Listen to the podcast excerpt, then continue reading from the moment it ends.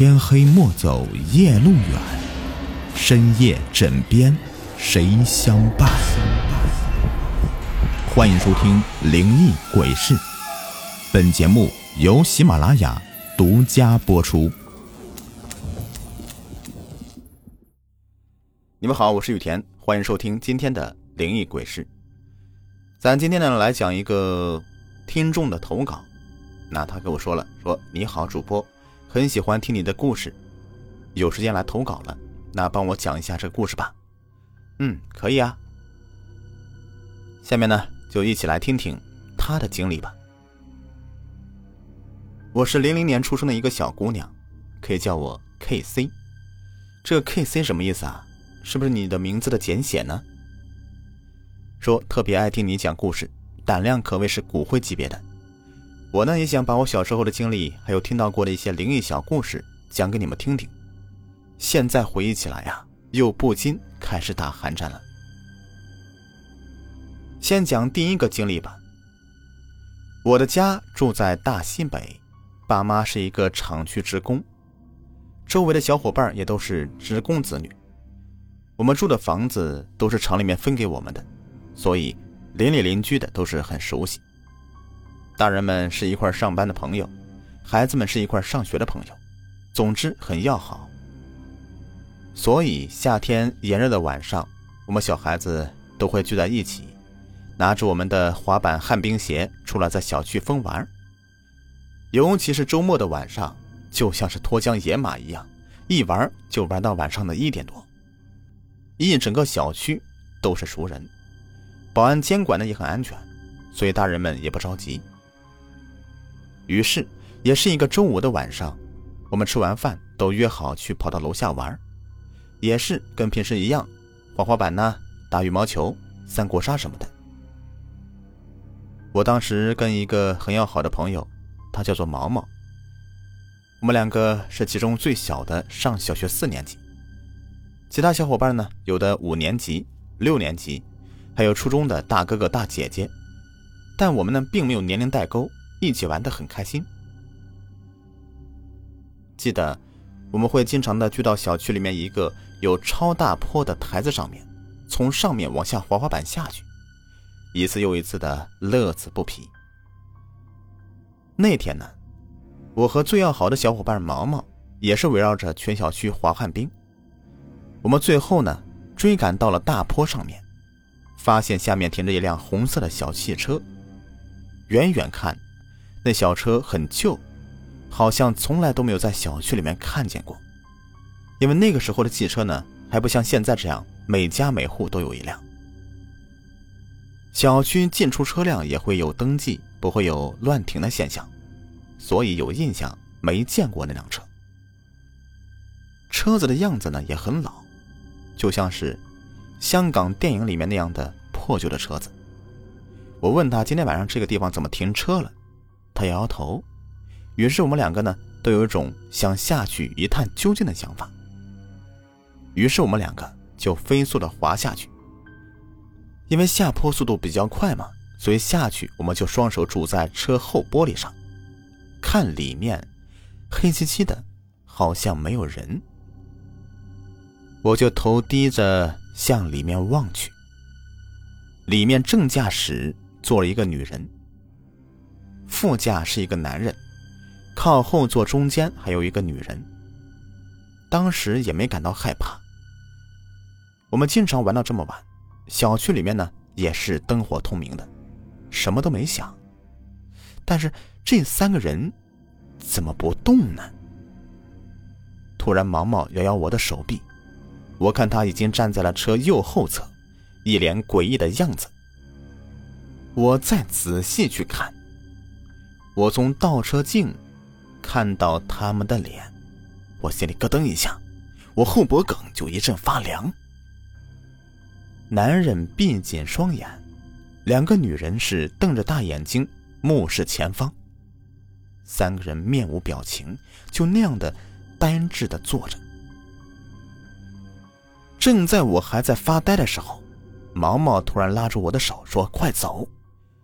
于是我们踉踉跄跄的飞速溜走，赶忙去找了大部队。到了以后，我们跟他们是你一言我一语的讲起了刚刚事情经过。大家听了也都又兴奋又紧张，都说要再去看看。我们两个就死活不去了。于是那里面最大的那个姐姐说：“没事儿，我们人多力量大，走去看看。”于是我们又跟着去了。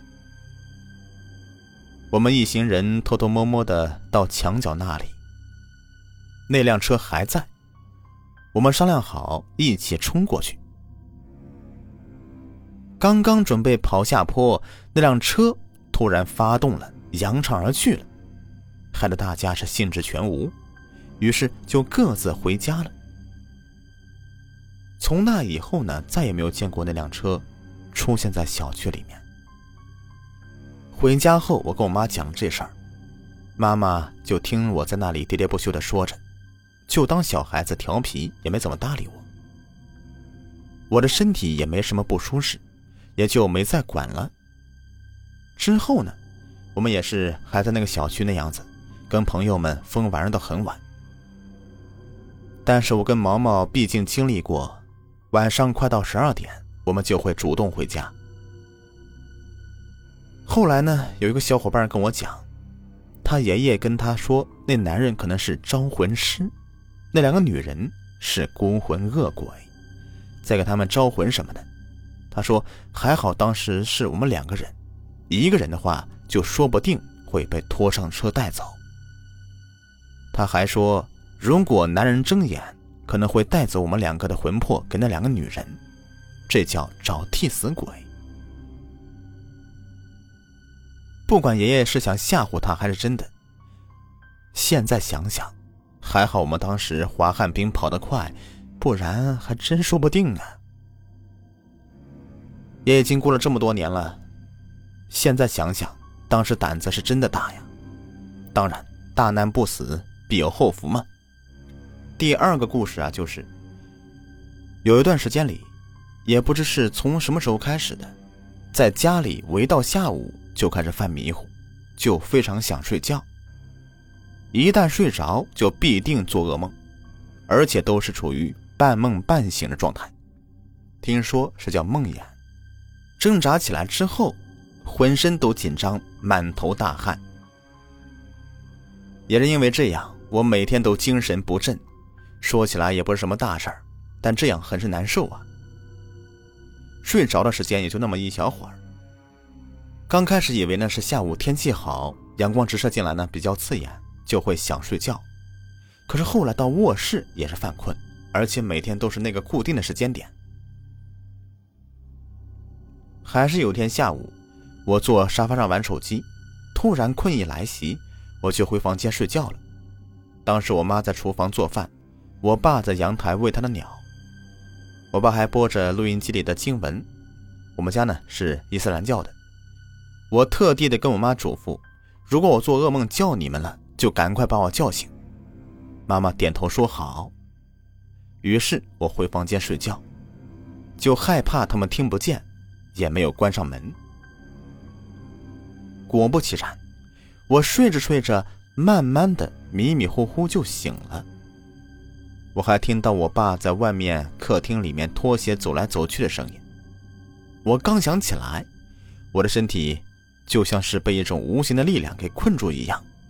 这时候，我突然感到我的旁边躺着一个人。这个人他是倒着跟我躺在一起的。他的头在我脚那里，他的脚在我脸旁边，而且还是光溜溜的裸着的。我想转头看他，但就是动不了，我就使劲抬手去掐他的腿，想把他给掐醒，我就会醒过来。我还记得他的皮肤冰冰凉凉的，我使尽全身力气怎么去掐就是不行。这时候还能听到我爸走进我房间的声音，我就想赶快再叫他，可是喉咙就像是被堵住一般，一声都发不出来。就这样，我一直使劲挣扎，挣扎了好久，突然一下我就震醒了。我发现眼角都是泪水，身上都是汗。我平躺着，双手都摆在胸口上。我爸依旧是在外面走动，录音机里面播放的经文还在放着。我缓缓坐起来，旁边也什么都没有。我立马走出去，有点生气，跟我爸妈说：“我刚才一直在叫你们，没有听到吗？”爸妈一脸茫然说：“没有啊，而且你刚才睡觉都不到十分钟啊。”我看了一眼时钟。竟然距离我睡着才八分钟，这八分钟对我来说像是半个世纪那么长。之后呢，我跟他们讲述，爸爸说我是看恐怖片看多了才做噩梦的。然后爸爸让我以后啊晚上跟妈妈一起睡，他睡我房间。我们换房睡了几天后，爸爸说，其实睡我房间。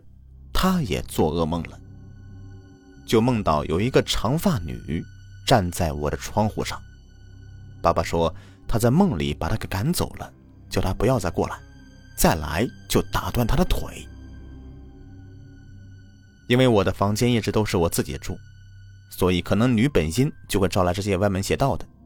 我的房间窗户比较大，几乎半面墙都是窗户，房间也本在阴面，所以到下午。太阳落山之后，房间温度就会瞬间降得比较冷。爸爸去寺里面带来一张经文，贴在我的门头上，说这样就不用害怕了。难道是那个女的想来勾我的魂吗？再看我是一个小丫头，弱不禁风的想来吓唬我，但是我可是不害怕的。贴了静文以后，我也回了自己的房间睡觉，我也再没做过噩梦了。只要大家不去怕这些，他肯定也不会伤害到你的。还是要相信科学呀。好了，以上就是这位朋友的故事，感谢支持。雨田会为你送上喜马拉雅会员月卡一张，也欢迎大家前来投稿。如果选中作为节目播出，就会获得由雨田本人出资送出的喜马会员卡一张。好了，下期再见，拜拜。